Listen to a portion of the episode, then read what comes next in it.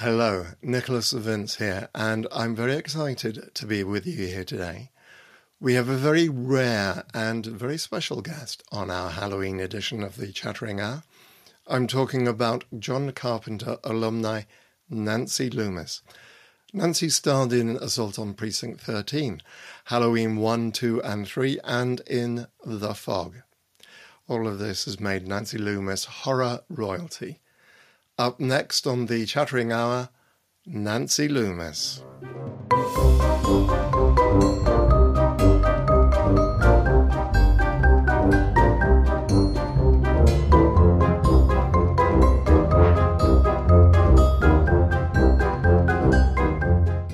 We're back. And again, here is that list of films you're going to recognize Assault on Precinct 13, Halloween 1, 2, and 3 and The Fog. I am so pleased to be joined today by Nancy Loomis in a very, very rare interview. Um, thank you so much for joining me today. So I just wanted to let's roll back to the very beginning. Well, not really the very beginning, I guess, but I was wondering how you met John Carpenter and Deborah Hill. I I met John when he was just out of film school at USC and and I was I had just come to Los Angeles and had no film experience. So I signed up down at USC to to get some film experience. I wasn't taking classes, but I let the people who were um, know that I was available to be in their student films. Right. And and through that, um, I auditioned for Tommy Wallace, who is a good friend of John. Right. And, and then was my husband for a good number of years and the father of my children. So I met Tommy Wallace. Um, and, and, that was uh, the first film I ever made was with Tommy Wallace while he was a graduate student at USC. And so through Tommy, I, I became friends with John, and they're old friends from high school. Wow. And and we all kind of lived in the same neighborhood for years and and hung out with other people that you know whose names you might might have heard of. Also nick castle was in that crowd and dan o'bannon and and and quite a few other people. Right. So it, that really for, for me was the beginning of my association with john. And, and john used to um, for for some reason he had he, managed to get a, a 35 millimeter projector out of USC and into his apartment, his tiny little apartment in Beachwood Canyon. And and and he and his his girlfriend at the time would, would have these screenings. And in his little living room, there would be a, he had a big projector and and and a big screen and it was amazing to go and and of course he was really into john ford and howard hawks and that was the first time i'd i'd ever really seen those movies by those film directors those great film directors from the 30s uh, you know that close up that big of a screen and i didn't even have a, a television at the time you know so it, it was it, it was an education for me right. to be introduced to this kind of panavision, you know, and to really understand how the camera moves because you couldn't escape it. You, you know, you were so close to the screen. And so I just thought, wow, this is so cool, you know. I so it, I really had a good time at, at at those at those social mm. gatherings, right? And and then it just transpired that John got got some funding to through Dark Star, which was his um, school film project that he right. turned into a feature film. Yes, and, and, through that, there came some funding to to make Assault on Precinct 13, and we were friends by that time. So right. So then he invited me to participate, and I was thrilled to do that. So did he invite you to? Because you've got two credits on Assault on Precinct 13. Yeah, you've is... done your homework, man. I do my best. I do my best.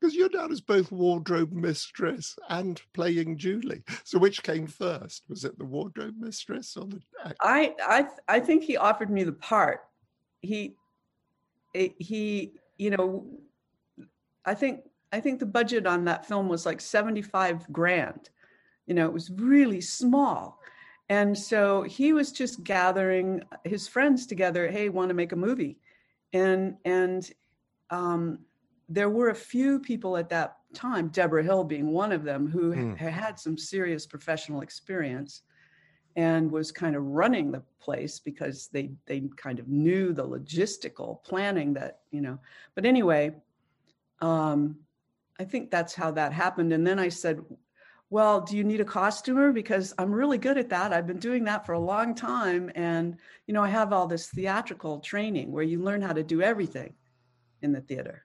And so i you know i i even knew how to pull focus by that time and could work as a second assistant director or a first, but I, I, because uh, when you work in non-union films and you're just, you know, you're doing everything on a student show, and you learn how to do everything in theater from paint props to build sets and make costumes. So I, yeah, they just, they, they, they, uh, they were happy to have somebody, you know, they, that was one thing they could check off their list. Okay, we got a costumer you know.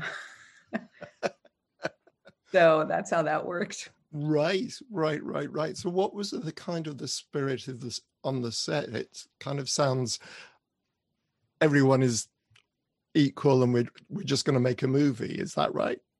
Pretty much, yeah. Although John John was very, um, you know, he was very much engaged in in performing the role of the director.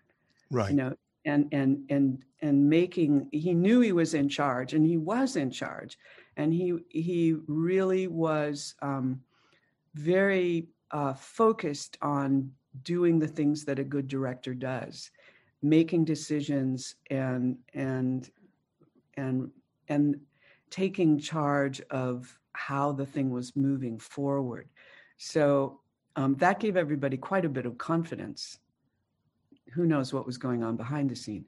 But but he really um, made sure that uh, that the dailies you know that were coming in um, were you know he was tra- he was tracking that very carefully and holding those cards kind of close to his chest right but but um, in every respect he he was really in that role and he he was quite comfortable in it so right. Uh, I I think uh, you know everyone was just doing what needed to be done. It wasn't a big union show. So mm. you know somebody you know I remember driving down into East LA to the Coca-Cola bottling plant to find a Coke machine that we needed for one of the scenes. I don't you know. So I was just doing whatever had to be done and dressing the set and and everyone was doing that except the the,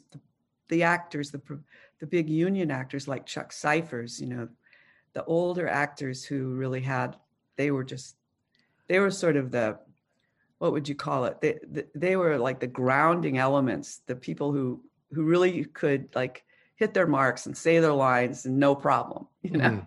Yeah. And they sort of inspired the rest of us. Ah, it's always great when you can work with more experienced people, isn't it? It's a great way of learning just by observing and being with them and so on. Yeah. Yeah. Yeah. Yeah.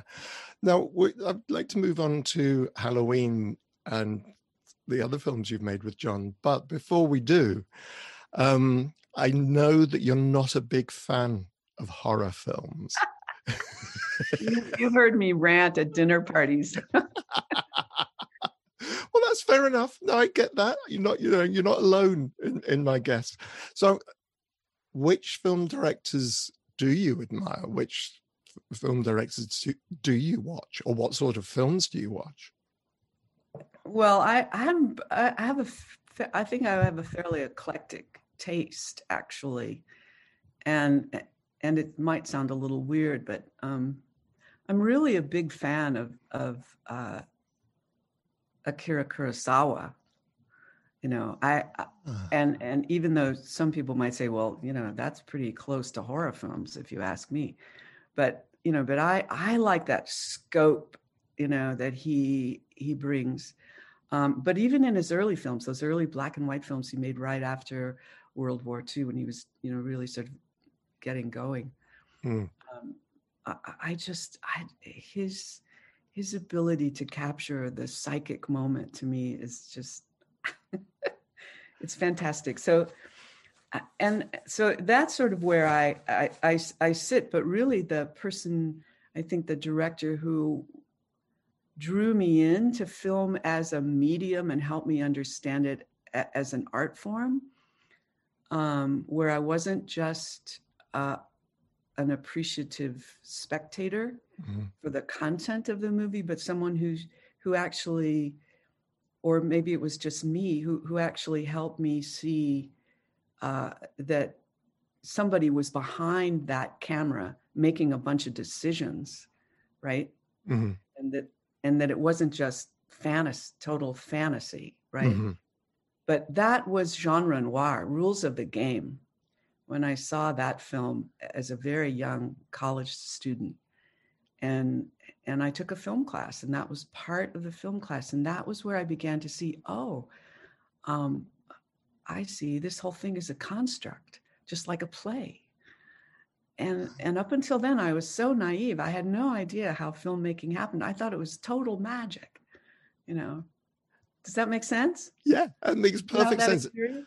Yeah, no, it's interesting. You, uh, um, many moons ago, in a previous incarnation of doing YouTube interviews, I interviewed Andrew Robinson, Ah, uh, who was in Hellraiser, Dirty Harry, uh, etc. And I was asking him the same question, and I asked him to choose a film, and it was Seven Samurai.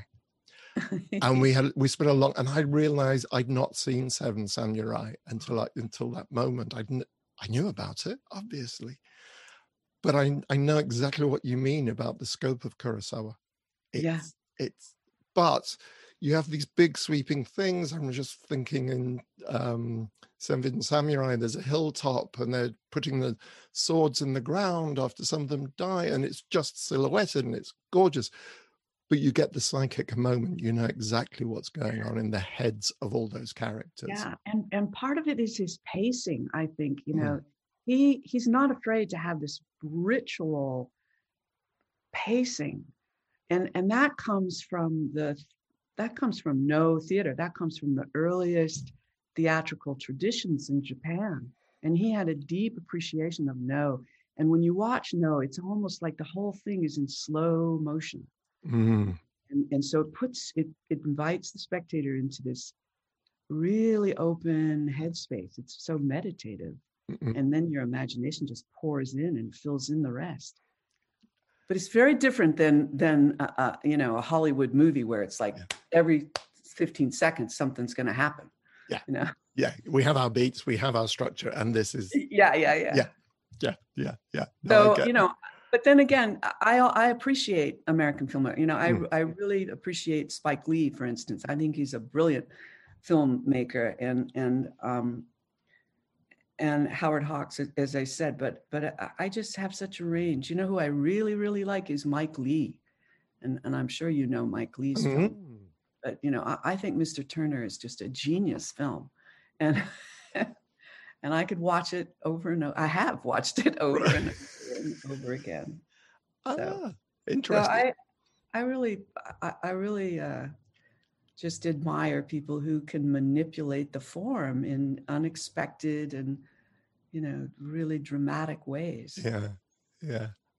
It's interesting. Well, that's that's great. That's a few more films on my watch list because I've never actually sat down and watched Mr. Turner. I'm aware of it, and it's Timothy Spall um, playing Mr. Turner. I, I he's go and watch that. fantastic Oh, he's a great about my favorite actor he can do anything He- I, was watching in, uh, Burden of Truth, um, and he can play un, really unsympathetic characters, and there's such humanity to them.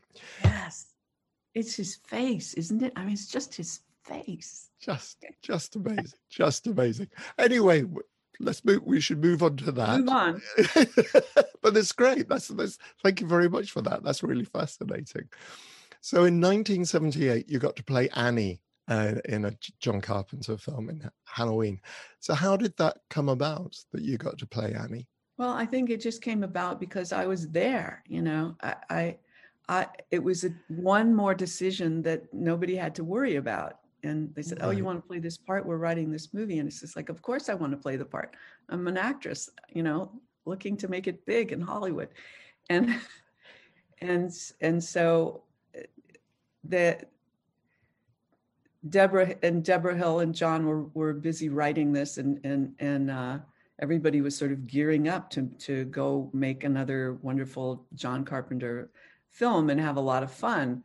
And and um, so that that was more or less just I think from the very beginning um, going to be a part that I was going to play. And so it was sort of tailored to what John thought was was he appreciated my sense of humor at the time, which you know I is was pretty sarcastic. I think you know I had a lot of big defense mechanisms built up, and and and I was sort of using sarcasm as a way as a as a way to you know keep people at bay you know? Uh, deal with yeah yeah deal with the world yeah. so so John sort of constructed a character around that, and ah, and that became Annie, and and and that's how that happened. It it it uh, it was still a very sort of in-house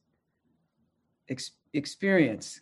Yeah. We had a little bit more money than Assault on Precinct 13, and the so the level of professionalism was was a, you know a few notches higher, and it it it was it was a real opportunity for many people who were trying to get into the union and really reach that plateau.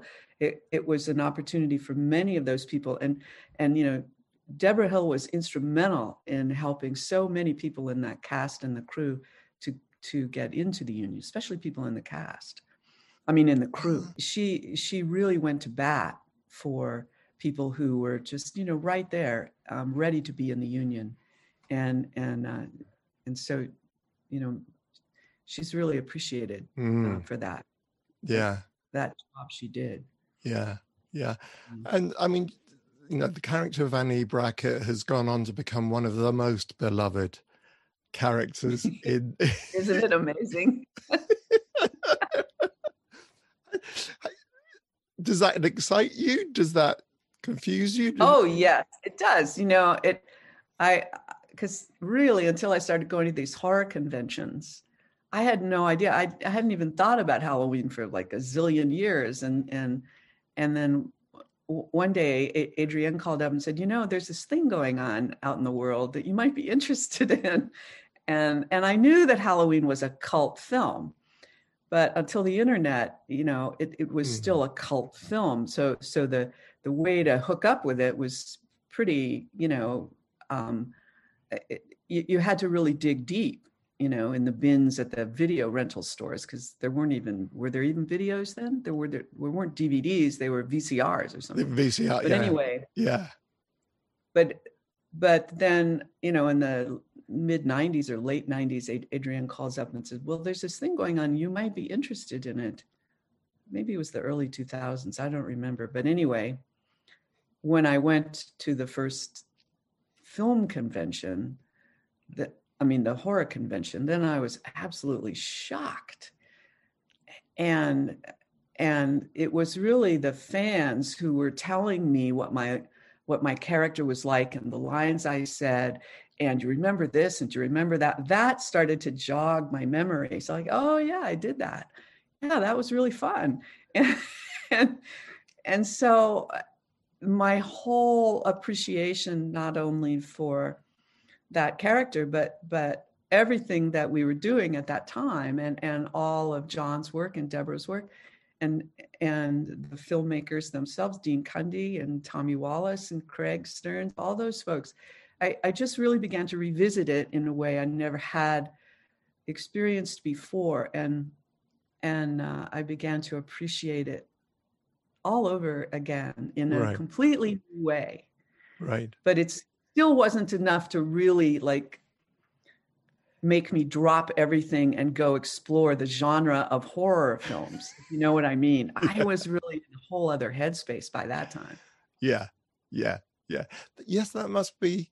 I can I can appreciate that because you know I left the business for a while um, to go off and earn money. You know, actor earn money. Um, yeah. it's like I ended up in computers for years. Um, and I, I understand that. I completely get that. But coming back to the movie for just a moment, I just want to say one of the, my favorite lines is, Hey, jerk, speed kills. now, I've seen that all over on t shirts and bumper stickers and so on. Was right. that part of the original script?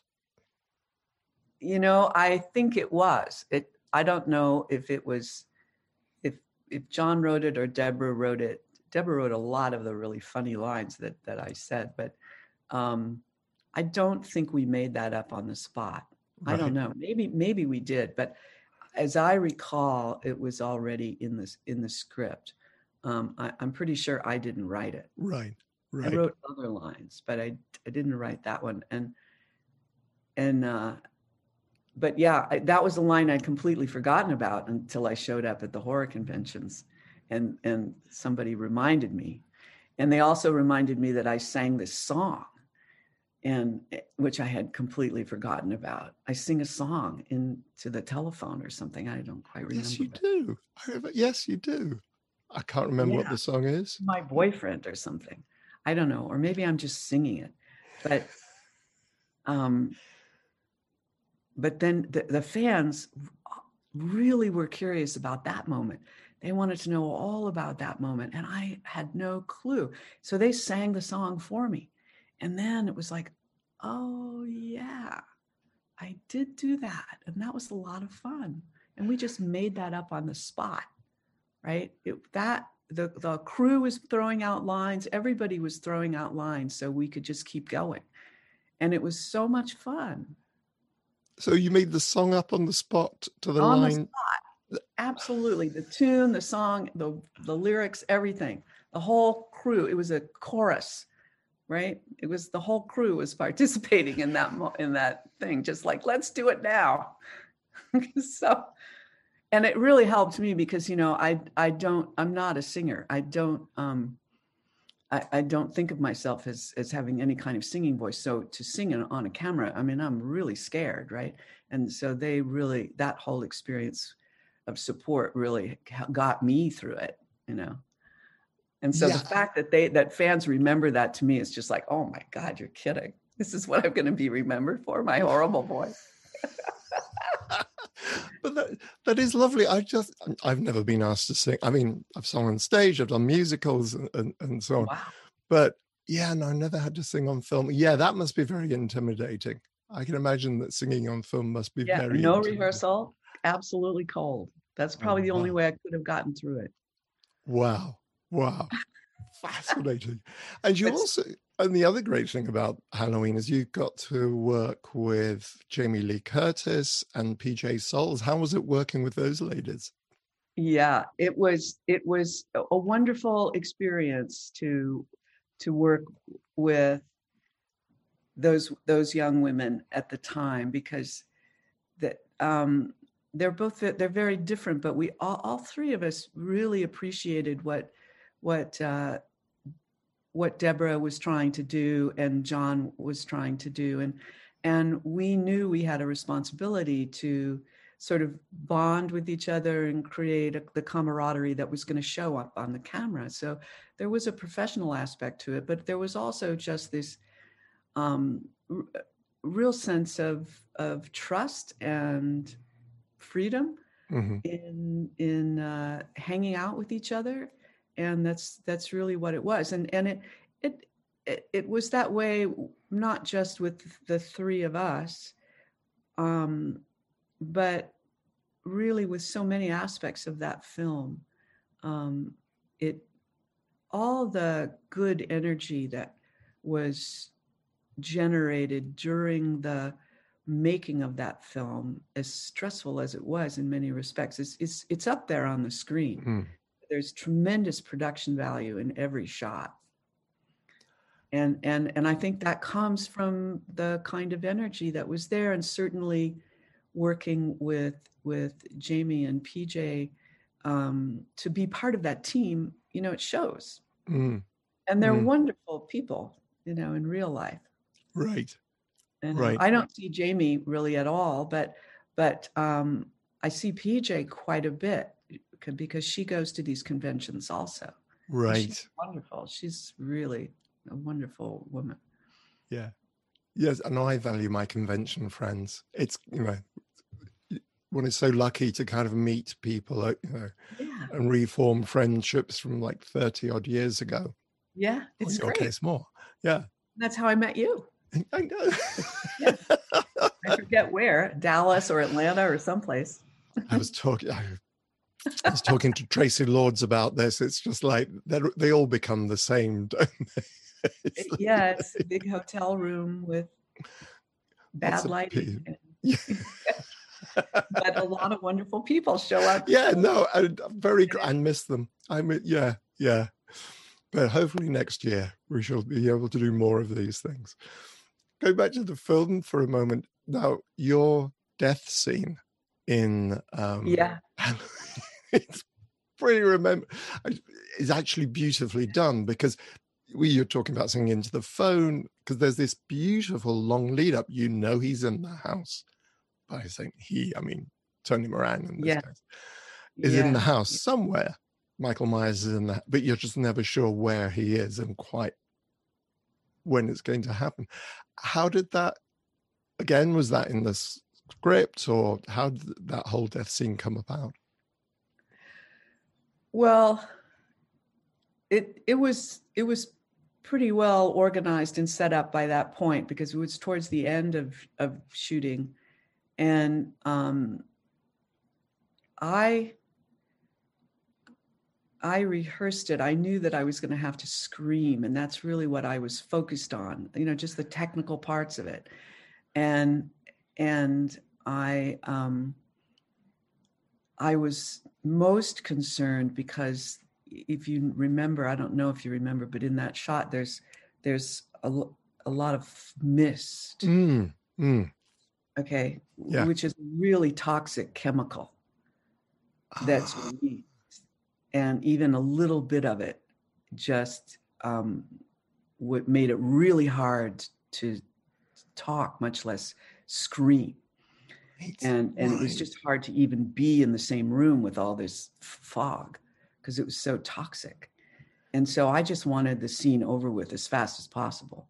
And and i think that i think we only did like two takes and that was it. Thank goodness. Mm, so um once again you just and i don't know if that contributed to my stellar performance in, in that i was just like dying anyway of the fog of the smoke machine um that it just made it look really real but that's what it was get me out of here yeah, yeah. I completely appreciate that because I remember my memory of the set of Hellraiser is the smell of the smoke machine. yeah you know, because they always put it in, you know, horror movie. There's one around. There's always going to be one around. And then Oh, I remember decades later, there was another smoke machine, and I expected it. I expected the smell again, but of course things have moved on since then. it's a lot less toxic these days. yeah I think it smells of I think by strawberries. law, it's a lot less toxic Yeah. I think it smells of bubble gum or strawberries or something. or maybe it's all just just um you know uh cs cgf or whatever it is CGI. fake smoke Makes, oh yeah, yeah. Added in post. Yeah. yeah. We like that a lot. Yeah. right yeah, but yeah. no that that that is a, a i think that is um a, a really good scene in in the film Mhm, it's mhm. very carefully carefully structured and scripted Yeah, well, it's it's the moment where she she suddenly realizes, Hunt there's mist, there's Just a moment, condensation. and it's just a It- moment Yeah, it's because It's you, really well get edited. condensation if somebody else is already uh, yeah beautifully. d- Yeah, really well edited yeah, yes, absolutely, absolutely. Yeah, and that constant build. uh, yeah of tension. Um, I have to ask you, Dr. Sam Loomis. Is this a nod in your direction? I guess it must be. It yeah, you know, John, you probably know this, but it, it once again, it's just what can I check off my list as fast as possible? And John was always stealing the names of his friends to put in his scripts. And it, it you know, so everybody in the script in Halloween is somebody that he actually knows in real life, I think. And or knew in his past, right? So yeah, definitely. Uh, I love it. Yeah. It's it's a good name. It's a great note, and it, yes, it's a great note. It's a love. It, yeah, no, absolutely, it works terribly well. And well, Donald Pleasence's performance kind of goes with every every name. You know, Sam, Nancy. Yeah. You know, whatever name you want to put in front of it, it seems it, it creates a sense of character. There's, you know, it's. it's Do like you know the origin of your? No, it's not my real name. It's the name of my first husband, actually. Ah. No, no, my my my given name is Kyes Ah. Eyes. Right, mm. right, right, right, right, right. But just one of those happy accidents that it's yeah. Eh, yeah, but at that time I I I was using that name legally. Right. So that's the name. And then I changed it back to Kyes. And you know, that that was a series of hoops I had to jump through. Yeah. Yeah. Yeah. I know I have a slightly different legal name to my to Nicholas Vince. And it, it always causes endless fun uh, mm-hmm. passport and yeah yeah but anyway so i think you've talked a little bit about your your reaction to halloween is it really just at the fan conventions that the horror conventions that you really get to or got to understand just what halloween means to people yeah no it, it i i really had no clue it it was you know, it was really in the far corners of the attic of my mind until out of the blue, somebody wanted to do an interview with me and I couldn't believe it. I couldn't, that was the first thing that happened, I think. But I did that, which was just a simple phone interview. And then I, that kind of disappeared off the radar. And then Adrienne called and, and said, Do you know this is going on and you should get behind it? And I still couldn't believe it. And and until I actually showed up at the first convention, and Chris right. kind of held my hand, and I, I just was shocked, and and I was kind of in that state of shock for a, quite a while, just like really, you know, this is amazing, and and uh, and then it occurred to me that the reason why this was getting to be such a phenomenon mm. was really to do with the the web and the this this sort of sudden ability of everyone to be connected to everyone else mm. Mm. and and and and the birth of social media i think just propelled this um, real appreciation for mm. the horror genre in general and halloween in particular so it, it, then it began to make sense to me when I could connect it that way. Yeah. Now you you mentioned Adrienne a couple of Adrienne Barbeau. Adrienne Barbeau, yeah. Yes, who yeah. you worked with on the Fog. On the Fog, right? Yeah, she's marvelous. She's really a terrific um, um, actress and, and human being. So um, I I always love it when I run into her at right at right these conventions too. what was yeah. it? And what was it like filming the fog? Oh, it was so much fun. I mean, it because I I fell in love with um, Northern California. You know, I'd really never been that far north, north of San Francisco, and and so I just um, was thrilled to be out of Los Angeles and to be in this amazing place on the coast. And I just couldn't get enough of it. And and and then Janet Leigh was part of of the experience. I was going to get to meet Janet Leigh, which was an absolute thrill, and to work with her. And she really taught me a lot about acting.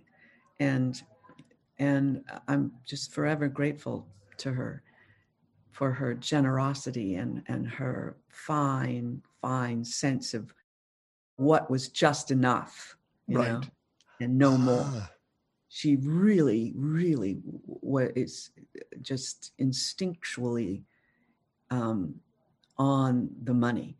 And Jamie Lee is the same way, really. Right. Um, just enough. What's just enough? And not an iota more. And so um, we had a lot of fun, but um, they didn't let me do the costumes on that show.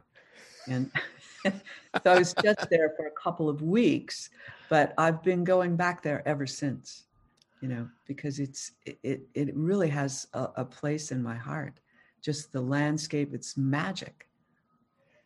you know. it- it's interesting. You, you um, you kind of alluded to something there, saying because you were just acting, you were only on the shoot for a couple of weeks, as opposed to if you're doing costume, then you're there throughout the entire shoot. And I think that's something people don't quite understand sometimes of actors. You know that you turn up for your day or your weeks or a couple of weeks, whereas the team who are actually you know, the crew Yeah. who are there for the entire shoot in, in probably being employed way before cameras roll.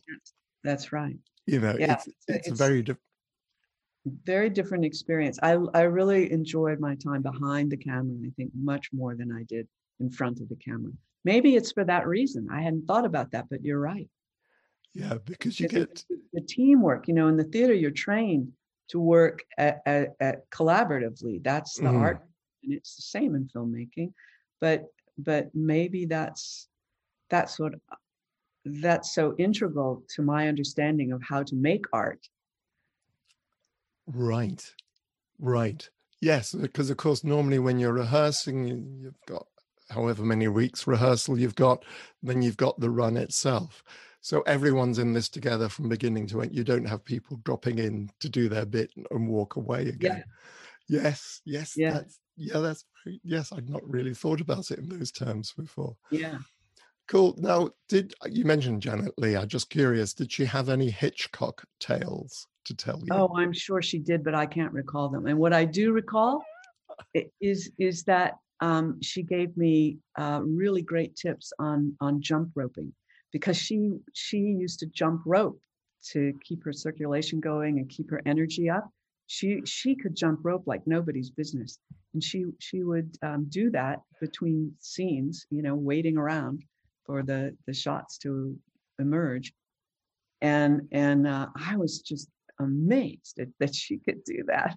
So that's what I remember. And and she she really taught me how to relax in front of the camera. She she just was so generous, and and and and she had a great sense of humor. So uh, that's what I remember. So I'm sure she had great stories about Hitchcock, but I I don't recall those. no, but I, I, But I He is one of my favorite directors, by the way. right, right, yeah, he's he's an extraordinary man. But it was, I love the idea of jumping rope. This whole idea of doing something to keep your energy up. I know, you know many actors knit, or they'll go away and they'll read a book, or you know, just something to calm You down. know what Hal Holbrook did? You know Hal Holbrook was in Mm. that movie too. Yeah. And he was training himself to do rope tricks. So he was using a rope too, but he wasn't doing jump rope. He was lassoing things. And he he was doing all these amazing rope tricks. So there you go. I, it was just so much fun.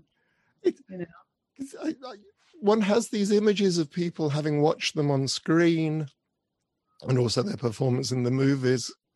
I never associated Hal Holbrook with doing rope tricks. Right. That's wow. what he was doing. Cool. Yeah. Now, moving on from um, The Fog, you carried on working with uh, John Carpenter. You even made a brief appearance in um, Halloween 2. Yes. As a dead body. That's right. Was this That's right. was this just Nancy, will you come in for a day and just lie on the bed for us? Yeah, it was four hours of makeup for, you know, a, a 90 second one take, less than 90 seconds, four hours of makeup. So, you know, it was fine. It was, it was fun, of course, but it was, it was just that. It was, yeah. It was, as you were saying before, in filmmaking, really off, very often what an actor's doing is just coming in for a brief moment and then going away. And there, there's, so there's no opportunity to really um, participate other than that. You're just a little tiny piece of the puzzle. And you you know you you you you really don't have a sense of what the of your participation in in a grander scheme right, right. even though you know you're doing that but yeah.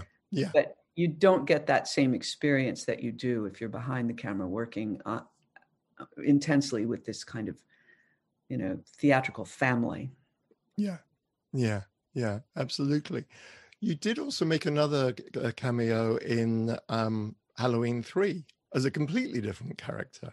What, what are your thoughts about? Now, it didn't do as well as um, because the reason I think you're able to do that is because, of course, it's a completely different story. It's still set around Halloween. And that there was this whole theory that really um, was quite well argued at the time that there's so many different Halloween stories. You know, you mm. could tell a different story and call it Halloween, and it would be around this holiday um, that has so much complexity to it that that um, you could do this endlessly, and that the franchise could go in in that. If you were, if there was going to yeah. be a franchise, why couldn't it be a different Halloween story with different characters and and that was the thinking at the time. Mm-hmm. Um, but the sequel to Halloween one had already been made, and and so the idea that I mean, if we if I think if they had not made that sequel when they did and and actually jumped into this other path that could have been yeah. taken and was taken in Halloween three, yeah. that um, who knows what it what it would have been like but the idea that there was even a franchise at that point is really hindsight yeah let's be honest and the idea that that that fans were so legion that that you could only have michael myers be at the center of you know this giant franchise that that just wasn't um there mm-hmm. at that time it just wasn't um, in from my perspective. Right. But people were thinking, okay, if I mean, certainly the producers were thinking, okay, if we're going to keep this going, where could we go? But it was clear after the fact that having a, a different story with different characters for every Halloween movie that you were going to make was too complicated for for spectators. It was it, it was it, in other words it it was going to be much easier to follow yes. um, the michael myers character. And i mean that's how i see it. Yeah i think i is the classic thing isn't it is like we want more of the same but different right but you know you know the the great television series the twilight zone mm. and so it was sort of on that order you you make a right. movie it's different every week, but you're calling it the Twilight Zone, and and and every every show, every episode is has that Twilight Zone stamp on it. Yeah. It was that same thing. It was yeah. that same idea. Which I guess is better. Uh, which I guess is easier to do if you know TV, where you're doing it week in, week out, and you very quickly established the serial nature of the of, of the beast. But, right. but yeah, but no, I think you're absolutely right. Having made Halloween two as a as the direct continuation of the first story, it was such a left. It was turn. already in that headed in that direction, wasn't it? Yeah. Yeah, yeah, yeah, absolutely. So you as I say, you did Halloween three, and then you kind of left the business, um, moved on yeah. from acting, raised a family. I was particularly fascinated to discover you're a sculptress. When did the sculpting start? Well, it started. It it it started after I, I, I had become a mother and and I was spending a lot of time um, sitting on the floor playing with blocks and color and you know being with my children and teaching my children about the world. And and I just became interested in those very elemental aspects of art and visual art. And and I um, I just kind of lived in in that place for years and years, and then I I um, I began to make things, and and I began um, collecting things, and and I was fascinated by the the ways that my children would just amass these piles of very sort of unrelated objects. They would just you know piles of stuff would stack up in various corners of the house really quickly, actually. Things that you think, okay, we need to come in here and clean up. Yeah. But um, actually, the piles of stuff began to fascinate me. And, and how interesting all these patterns and lines and colors and objects kind of merge together. And it's like, hey, you know, and at a certain point, I, I just wanted to see all that stuff kind of permanently bound together to see like what it could be and right. I, I hated glue. I absolutely couldn't stand the idea of gluing anything. And so I started weaving stuff together just to see what would happen. And and to tie things together and sometimes use the things themselves or sometimes use wire or ribbon or rope or you know and and and and I, I, I began to stack stuff up and mash it and layer it and and pretty soon I was using hundreds of objects and now I've built sculptures with thousands of objects. Um, but that's so I created the material out of found objects and then I built the sculpture out of that very sort of abstract expression. But um, it really emerged from this idea of first of all not much sleep when you're a mom so you get in this strange headspace right and then just going with that and, and really out of a curiosity of you know what is this force that comes through children this this eh, eh, this ability for them to really just come in like a tornado. It's entropy, you know, and just what is that force? And I got very curious about it because they you would you would think you would have established some kind of order, and inside of two seconds, a kid would just like, oh yeah, you think so? I think it's this. or they're not even thinking, you know. And it's wild, but it's a force to be reckoned with. And that's what I got very curious about it. And I'm and that really was the impetus for my work and it's sort of driven me all these years 25 years now. Wow.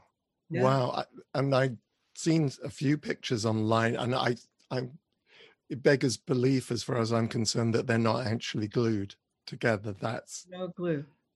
No because when, when you glue something it really becomes fixed and i really like to i like the flexibility of weaving when you can because you can manipulate the, the objects and, and the, the, ways they're woven together and you can create all all kinds of wonderful shapes and forms and and then pretty soon the work starts to speak to you and tell you what it is and there's a certain velocity to the whole you know a certain energetic value um, if you can stretch and pull things um, and and so it it's very satisfying in that way. It, it is very sculptural in that way. Where whereas glue, it's just like mm, that's it, nowhere to go. You see what I'm saying? Yes, no, I do. I, I particularly pick up on the phrase, you know, it tells you what it is like. You know, the, the piece of work.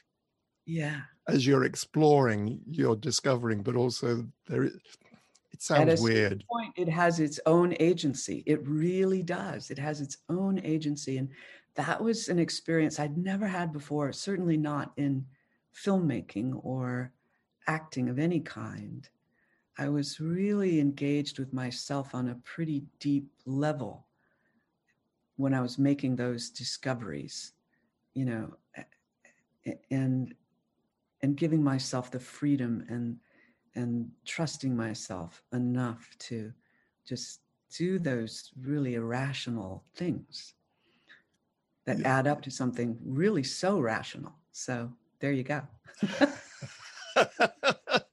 and are any of your pieces on permanent display anywhere, or is it just? Uh, they're privately collected. Right. I right. don't have any that I cannot recall that are in museums, but privately, people, plenty of people collect them. Thank you for asking. I just want to see them. I just want to see them in the well, flesh. Come and visit, man. Come I would. I will do next year. Next year, I hope to yeah, get to your get part to of the world. When the travel ban is lifted, come and visit. yes, when they let me back in the country again. Um, yeah. Now, moving on from that, so kind of, I guess, out of an extension of this, you now teach at Cal Poly uh, Pomona. Yeah. I, firstly, what is it? You, you, I think you mentioned earlier. I can't remember if it was before we started. Whoops, I'm knocking my microphone now. Um, it's theatre studies that you. Yes, yeah. So this is a complete return to my earlier training as a in theater. Right. When I was in school, I was a, a theater major. Right. really trained at, at, um, as an actress for the stage. And um, so when I decided I couldn't make a living as a visual artist, I needed a day job.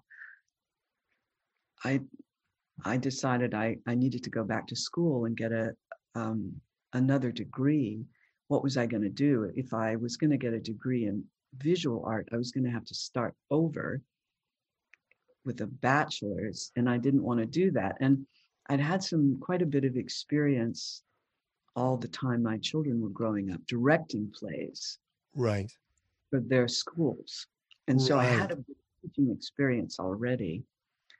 And i i was i i loved that. I really enjoyed it. And and um and so i went i went back uh, and got a degree in theater right. and really jumped back into that whole art form. Um and then went to work at Cal Poly in this tiny little theater department in this big engineering school. And that's a trip, let me tell you. But sure. Uh, but I yeah, I I teach um, theater history and text analysis. I teach all these academic classes that nobody else in the department wants to teach. So and and I love it. It's right. it's really fun for me to revisit the, the place where I started with this whole other perspective right. um, about what you can gain from reading history and mining history for performance. And i just love all those layers now because i'm old enough to appreciate layers of things you know? Sedimentary rock is really where i'm at right? What um what yeah thinking of it, what is the one lesson you hope that your your students take away from your lessons? Well, pretty much that. You know, I I think my parting words to my students are all are are always um, the words really that um, a really great teacher of um, philosophy and religion Douglas Brooks, who is at the University of Rochester in New York, his his mantra, um, which I like to pass on to everyone, is uh, "You are the company you keep, so keep good company." Isn't that wonderful? It's great. you are the company you keep, and and it, it takes a certain perseverance to keep good company with yourself yes yes mm-hmm. yeah yeah and that and that opens up the mind to so many different levels and what that might mean and one's personal experience of that and yes I shall have to go away and have a real think about that. Good. Yes, I, I shall do. Now, we're coming to the end of our time together. Um, so I'd like to end with something which I call the luggage in the crypt, which is basically this idea that you're being, you know, you're at the gates, final gates, boarding, Yeah. and uh, for your final journey, and you've just been told you've got to take your own entertainment with you.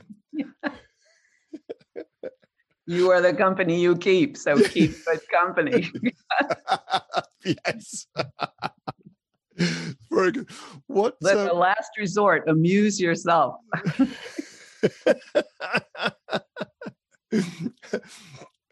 which is which is very good. I can see you on the Orient Express now. Doing the, I think that's how you're going to be traveling. I don't know why that image Thank suddenly you. came to my mind, but but beautiful Sounds table, great. you know, napkins, linen, and Sounds absolutely gorgeous. luxurious. Yeah, yeah. What film would you take with you? Well, that's almost impossible to answer. Yeah. Really impossible. Um, but I guess it might be Ran, Akira Kurosawa's Ran. But go back to Akira Kurosawa. I mean, Yeah. it just has everything in it. It has everything in it. No, there's no stone unturned in that movie No, no. in, ter- in terms of cinema. Interest. Yes, it's years and years since I've seen it, and I think it, uh, uh, prompting me to have another look at it again. Um, a book? Well, that's also really challenging because it's I'm I'm way into the book I'm reading now, um, which it, which is called These Truths. These Truths Right, by Jill Lepore, who's an American historian, right. and and it's a marvelous, a marvelous history book about the United States, and she really Ah, took on the challenge of of of creating a, a, a whole vision for the history rather than than a, pers- a certain perspective and she Right. includes so many perspectives in that book and of course you know for the last four years it's all about politics it's all about what's going on mm, and and i'm not Mm. sure that's the book that in the end i would take but if i was going to die today that would be the book i would take you know enough. what i mean yeah. Yeah. Oh no, no. Absolutely. I, I'm always constant. I'm constantly aware um, that whenever I ask these questions, if I ask the same question three weeks from now, it would probably be a different answer. Um, but that sounds a f- fascinating. but but she really has opened my eyes to to all of the threads of our history in this country and and she's Ah. drawn together so many voices that have that that have and remain unheard and and and uh, it's a really important work in, right. Right. terms of, understanding our history i think and the Ah, way history is written Right. Right. Making something accessible, particularly in, in history, I think is so. Yeah, and she's so a good important. storyteller too she's a really good storyteller but yeah, this is what you need. This is what you need in a history. Yeah. book. What about a musical album? Well, this is probably going to be too obscure for anybody, but uh, you know, I practice yoga. Right. And every time I practice yoga, I only listen to one piece of music, and it's by Jai Uttal, who is an American um, musician.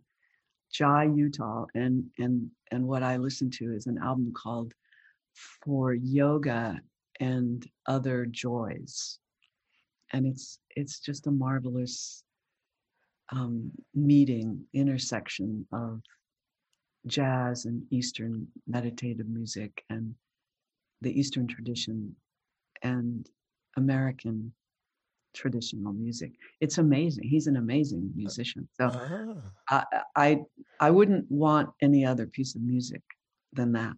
right. I wouldn't Right. need any other piece. Right. You know, much I much as I might like to hear Jessye Norman, you know, just it sounds very relaxing. I, I shall check that one out as well. Oh about, yeah, you should. What about a favorite food? Well, that would have to be Chilean sea bass. right in there. Yeah. Right in there. Chilean sea bass. Period. End right. of story. Okay, fair enough.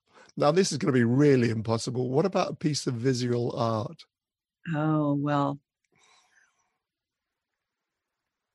I, you know, at this point in my life, uh, I would have to go with Stonehenge. ah, that's fascinating. Have you visited Stonehenge? No. I've only I've only watched a zillion documentaries about it and read about it and ah. and I've studied it from an historical point of view a lot and but I have been to Peru and seen incredible rock walls. Right. Um, like Stonehenge. So I can imagine. Right. Know, right. One, I'm sure I will go when the travel ban is lifted. I will get to go to Stonehenge. Check when you, uh, because of course there's only, I think it's only on the solstice you're actually allowed to approach the stones themselves.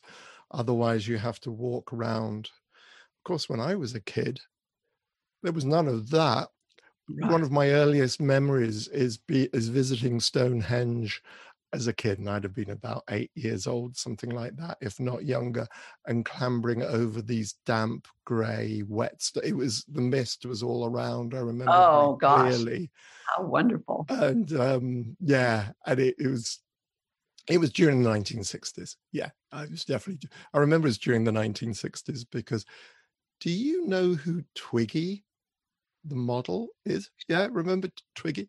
What? Yeah, we was parked up next to a van, um, one of those uh, Volkswagen vans, and there was a long live Twiggy done in um, electrical tape, you know, the very thin electrical tape, which my father thought was hilarious that they'd done that. Anyway, I digress. I, yes, again. That's all right. Um, you know, I, I really think it's so magnificent and it's so old and it, it continues to um, enthrall. You know, it's so mysterious. And and of course they're finding out. We were talking about watching documentaries. They've found out so much more than when I was a kid. And oh. I get fascinated by you know, apps on my yeah. iPad about Stonehenge and what, all the different holes they've found and what this means, etc. Yeah, extraordinary. It's like place. the Nazca lines, you know, the Nazca lines. Yeah, yeah. Peru. It's the same kind of mystery and ceremonial. Scope of it all is yeah. Just... and yeah, and, and people spend their time doing this when they, you know, were probably having to. It speaks of a civilization that was able to feed people in order to be able to perform these feats. You know, there's whole things around it. Yeah. Um, what, what's inspiring? What what is the inspiration? Right. Yes. Yes. Yeah, yeah, yeah. Yeah. And the fact that they brought, you know, there's evidence that people were coming from the other end of our rather long country in order to visit Stonehenge and and so on. Yeah. Extraordinary. Um, what about a luxury to take with you? well, I think everything I mentioned, Nick, is a luxury. Come on. so I guess it would have to be Stonehenge that seems fair enough. I, you, we'll get you two. You can have it twice as a piece oh, of visual okay. art and as, as you know. No, I only need Stonehenge, really. Forget yeah, everything just, else. Yeah, yeah. Just make Stonehenge. Yeah. That's, that's wonderful. Nancy, so thank you so very much for joining me today. This has been a great deal of fun. Well, Nick, I can't thank you enough for the pleasure. It was really, really great to see you again. And and I just wish you all the best. And, well, and I really am sure we'll meet again one day soon, as the Queen says. Yes, one day. Yes, fingers crossed. Yes, it's one day very soon. and in the in the meantime, Nancy, stay safe and well. Yes, you too. You too. Be well. Be well. Take care. That was so much fun. Nancy is such a lovely human being, and what fascinating stories, and what a very rare treat Now, next up on our special edition of the Chattering Hour, I'm joined by Courtney Gains. We talk about his Stephen King film, The Children of the Corn, and so very much more. So join me then for the next episode. The Chattering Hour is produced by Chris Rowe Management and Tea Time Productions. Producer Chris Rowe, with production support from Jared Friedrich and Amanda Rome West, composer Kevin MacLeod.